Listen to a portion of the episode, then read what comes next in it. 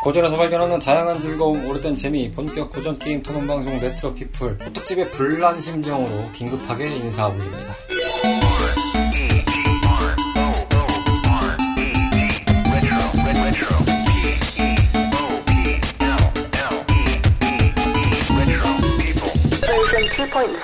안녕하십니까 청탐꾼 여러분 코인입니다 오프닝에서부터 갑자기 뭔 일이 터졌구나 라는 생각이 스쳐 지나가셨으리라 생각되는데요. 예 그렇습니다. 음 지금 시간이 밤 11시 50분을 향해 가고 있는데 정확히 오늘 이제 스테이지가 런칭이 돼서 오네오에 들어갔어야 되는 날이지요. 제가 지금 퇴근했습니다. 직장인 비애가 느껴지지요. 아, 사유를 또 구구절절 설명드리기 앞서, 아, 올해는 사과나무를 좀 덜 심나 했는데 또 이렇게 사과나무를 심게 됐습니다. 저희 청탁군 여러분들께 깊은 사과의 말씀 드리겠습니다. 거듭 죄송합니다. 사유를 간단하게 설명부터 드리자면, 우선 편집자님은 지금 현재 다니시는 회사에서 신규 프로젝트가 킥오프가 되신 상황입니다.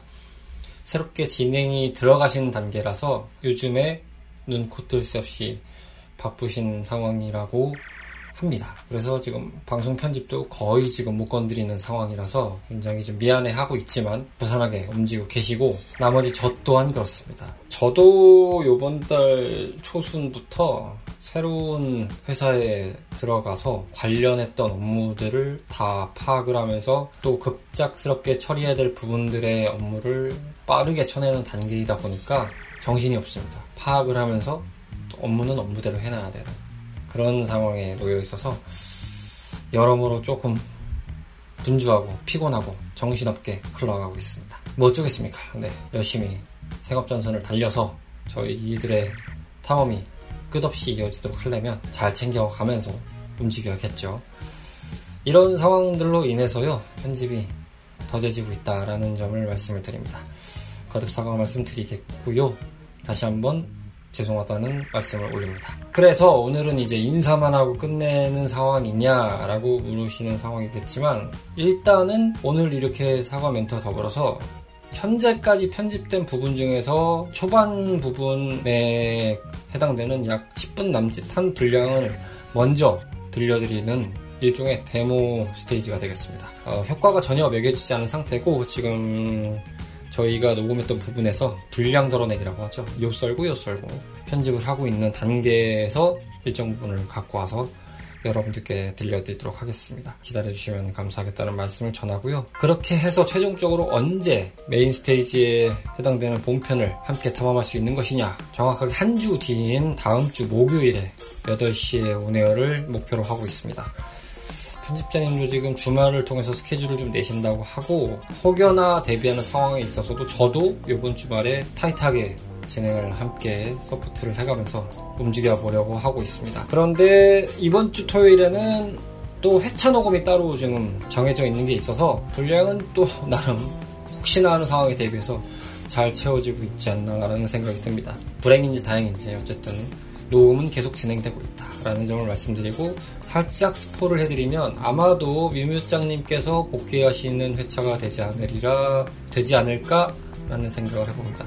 아, 물론 이제 요 회차가 진행이 되고 또 뮤밀장님이 함께 진행해 주시는 회차와 더불어서 어떻게 편성이 될지 모르겠습니다만 일단 뮤밀장님이 지금 건강이 많이 회복되셔서 무사히 복귀를 하실 수 있는 상태인 지점입니다.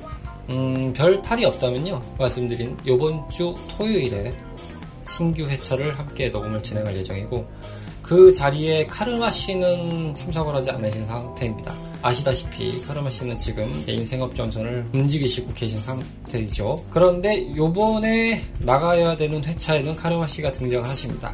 그에 대한 사유는 다음 주에 아시게 되겠지만 일단 이번 주에 참여하셨던 분량에 대해서는 함께 들으실 수 있을 거라고 생각이 됩니다.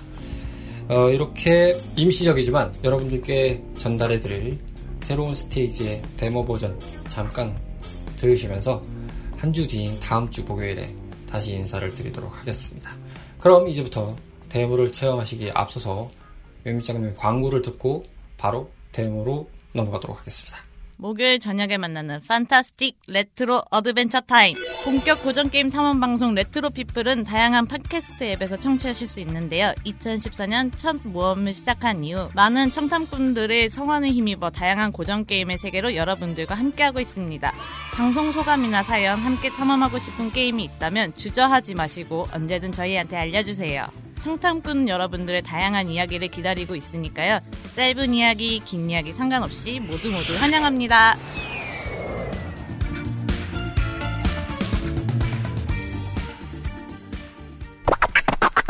게임 소개 듣고 왔습니다. 데이트 퀴즈 고고 오늘 국산 개발사에서 제작한 바로 이 퀴즈 게임을 얘기를 해볼 텐데요. 어, 차근차근 한번 짚어보도록 하겠습니다.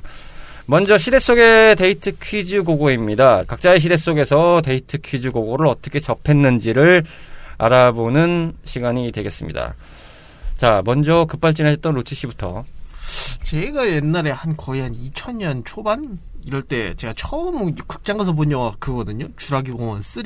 음. 그때 갔을 때 있었거든요. 근데 제 그때는 아빠랑 갔을 때라 뭘 못 해봤어요. 아, 존재만 그때 봤다. 예, 근데 나중에 보니까 그 현기명까지 그걸 하는 거예요. 아. 그래서 봤는데 옆에서 보고 있기에는 생각보다 재밌더라고요. 음, 맞아요. 이 퀴즈 장난하는 게임이 갤러리의 관점에서는 또 재밌는 게임이긴 해요. 네. 같이 풀어보게 되는 느낌이랄까. 옆에서 훈수 두고 막 네. 예. 꼰대질이라고 하죠. 꼰대질이 절로 나오는 바로 그런 장르의 게임이기 때문에. 옛날에 이런 퀴즈 프로그램 많았잖아요. 그렇죠. 뭐 장학 퀴즈라든지 뭐 여러 가지가 있었죠. 아 근데 오늘은 이거 완전 시대로 시작해서 시대로 끝날 수도 있는 게임이라 아, 장르가 분위기가 그렇긴 해요. 예. 그럴 수밖에 없는 또 환경에 있는 게임이긴 해요. 네. 예. 한, 근데 이게 사실 저는 이 게임을 하자고 했을 때 처음에 좀 의아했어요. 네. 예, 왜냐면은 이게 어, 저희가 그때 광복절 특집에도 나왔던 게임들이 그래도 인지도가 있고 여러 명 좀 했었던 게임인데 저는 이 게임을 참고로 어, 그 현역을 뛰는 건 저는 못 봤습니다. 제 아. 시대적인 관점으로는. 네네네. 그래서 저는 이 게임을 언제 알았냐면 오락실 게임에 뭐 이제 오래된 프로그램 있죠. MAME를 이제 가동할 때 음. 게임을 이제 하나하나 해보다가 뭐 퀴즈 게임이라고 해서 이제 좀 시간 좀 때우려고 해봤어요. 아 근데 이거 참 뭐라고 해야 되나 이게 어 문득 그 생각은 들었어요. 야 이게 국산 게임일까 한국 왜 일본 게임을 어 번역을 좀 뭔가 한국 한국어로 localizing을 한 걸까?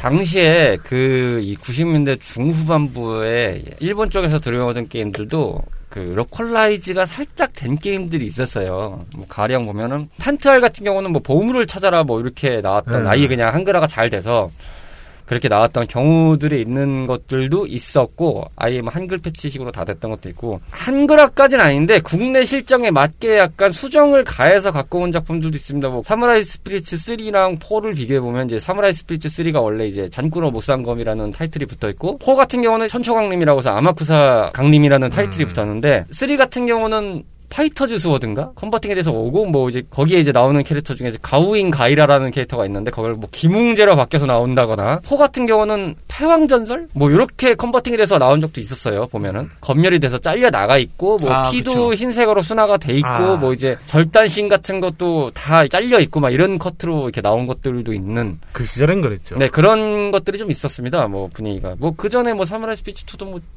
진사우라 비톤인가 뭐 그렇게 나왔던 것도 있고 하- 한데 그때 당시 에 이제 국내 시장에서 이제 정식 유통사들을 통해서 이렇게 좀 한글화가 좀 돼서 오거나 아니면 진짜 한글을 노리고 작품을 만들었거나 먼저 국산 게임사들이 이렇게 나온 것들이 좀 있었죠. 뭐 근데 저는 이게 이게 localizing이 아닌 그 국산 게임이라고 직감했던 게 뭐냐면 그 배경에 보면 남산 타워가 나오거든요. 아, 그렇죠. 근데 보통 localizing 하면은 남산 타워를 안 그리고 저 도쿄, 도쿄 타워 타워라던가. 들고 와서 남산 타워라고 그냥 퉁쳐요. 아, 그렇죠. 구렁이 다음 넘듯이. 네. 그래서 남산 타워 제대로 그려놓은 거 보고 아 이거는 무조건 국산이다 이거는. 제가 이걸 대학교 때 본 것 같은데 네?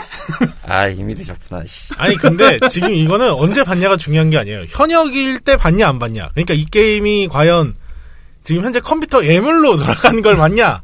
아니면은 그냥 방송으로 봤냐? 그래요. 현역일 때 봤어요. 현역일 때. 봤고요. 예. 내가 현역인데 그때가 어. 여덟 살 때였는데.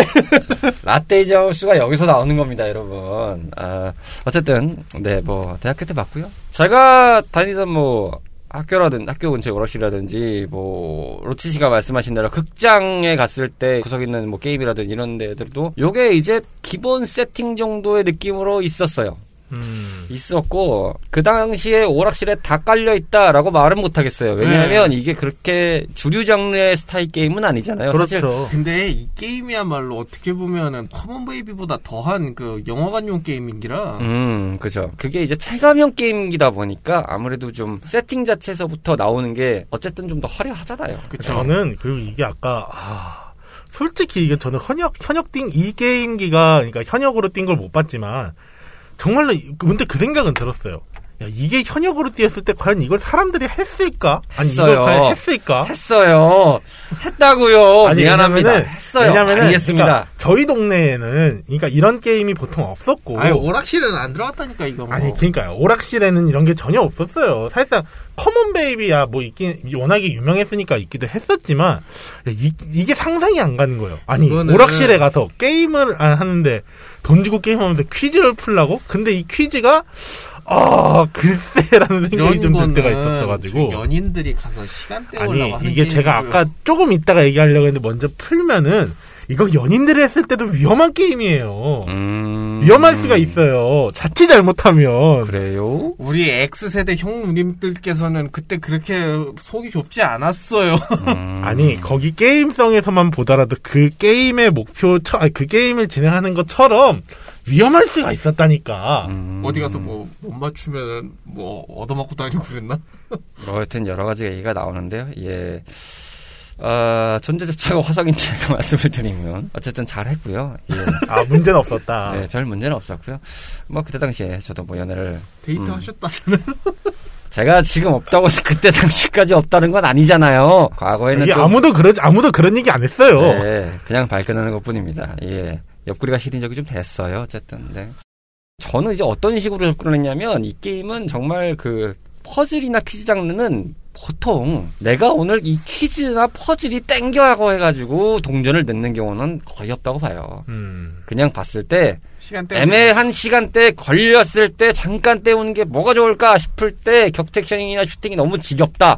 그러면 퀴즈 하는 거죠. 요거보다 좀 더 active하게 가고 싶다. 그러면 좀 잘 노는 오락실들은 그게 있었습니다. Come On Baby가 아니고서도 Bishi Bashi Champ라는 게임기가 있어요. 코나미에서 나왔던 거. 예. 그거 많이들 했어요. 물론 이제 Bishi Bashi Champ를 카피하다시피 만든 국산 게임도 있긴 했습니다만 요거는 좀 단순하게 가볍게 할 수 있는 거. 근데 개인적으로 저는 횟수로 따지면 이거보다 Tant-R을 좀 더 많이 한 편이긴 했어요. Tant-R이 좀더 재밌긴 했고 Tant-R은 좀 미니 게임 모음집 같은 느낌이고 이건 진짜 순도 100% 퀴즈 게임이잖아요. 아, 그렇죠. 그리고 이제 퀴즈 게임이라고 하는 전개에서 잠깐 또 설명을 드리면 아 진짜 라떼 is horse 같은데 예전에 그 퀴즈 킹오파라는 게임이 있었습니다. 네?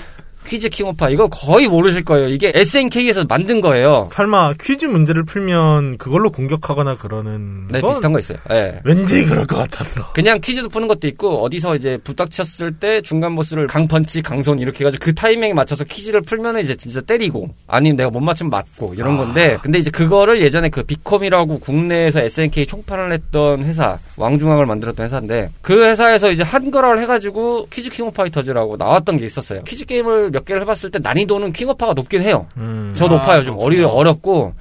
이 데이트 퀴즈 고고 같은 경우는 당시에 봤을 땐 그나마 심플한 문제들이 좀 많이 나왔던 것 같아요. 아, 문제는 확실히 그렇게 어려운 네. 건 아니었긴 했죠. 그리고 오늘 어차피 거론은 안 될 것 같은데 이렇게 좀 뭔가 그 잡담 꺼먹기가 많이 향연이 예상이 되는 상태에서 이것만 말씀드리면 2가 난이도가 더 어렵습니다. 아, 사실상 2가 난이도가 더 어렵고 좀 빡셉니다. 아니 미니게임도 좀 재미도 없는데 네. 가지수만 많더라고요. 더 빡세져서 이거는 나중에 별거 없는 컨텐츠였는데 또2 나름대로 깔게 깐다라니까 좀 기분이 묘하네요. 어, 파헤칠 게 있기 때문에 나중에 설명을 드리고 오늘 one만 가지고 설명해 드리겠습니다. 예, 뭐 결론적으로 말씀드려서 예, 화석이었다 저는. 음. 네. 어, 오락실에서 봤고 간간히 했다. 여자친구랑 별 문제 없이 했다. 근데 여자친구는 이거보다 Bishi Bashi를 선호했다. Come On Baby를 더 선호했다. 아 좀 활동적인 걸 좋아하셨구나. 아니 왜냐면 그게 더 치는 맛도 있고 재밌잖아요. 사실. 그쵸. 그리고 게임도 많잖아요. 예. 요거는 이제 간간히 그냥 진짜 그냥 시간이 이제 좀 지치고 막 예, 짜투리 좀- 시간에 할 거 없고 밥도 먹었고 배부르다 싶은데 이제 영화는 좀 시간이 약간 남 아주 진짜 미세하게 남아 있고 화장실 정도 갔다 올 시간보다도 더 많은 시간이면 요 정도 한 판 했다. 다 아실 거라 봅니다. 예. 저만 죽을 순 없잖아요, 여러분. 뭐 그렇다는 이야기. 네. 레트로 피플입니다. 잘 들으셨는지요? 어, 요 정도의 분량으로 지금 편집이 되어 있는 상태보다는 더 많습니다만, 일단 들려드릴 수 있는 구간이 요 정도라서 저희가 이렇게 여러분들께 전달을 해드렸습니다. 어, 여러모로 완성본하고 비교해보면 조금 차이가 나실 거라고 생각이 드는데, 어쨌든, 어, 임시적이지만 그래도 기다리셨던 분들 위해서 그럼에도 만족감을 가지셨으면 하는 개인적인 바람을 담아봅니다. 말씀드린 대로 저희는 다음 주 목요일 저녁 8시에 온에어를 목표로 부지런히 편집을 마쳐서 무사히 도착하도록 하겠습니다. 날씨가 굉장히 오락가락하죠. 굉장히 습하다가도 비가 좀 쏟아지다가도 하는 상태고 저도 지금 막 퇴근을 하면서 비가 내리고 있었고 내일까지는 또 비가 많이 온다고 합니다. 각별히 조심하시길 바라면서 즐겁고 건강한 레트로 라이프 맞이하시길 바라겠습니다. 저희는 다음 주에 여러분들을 찾아뵙도록 하겠습니다. 감사합니다.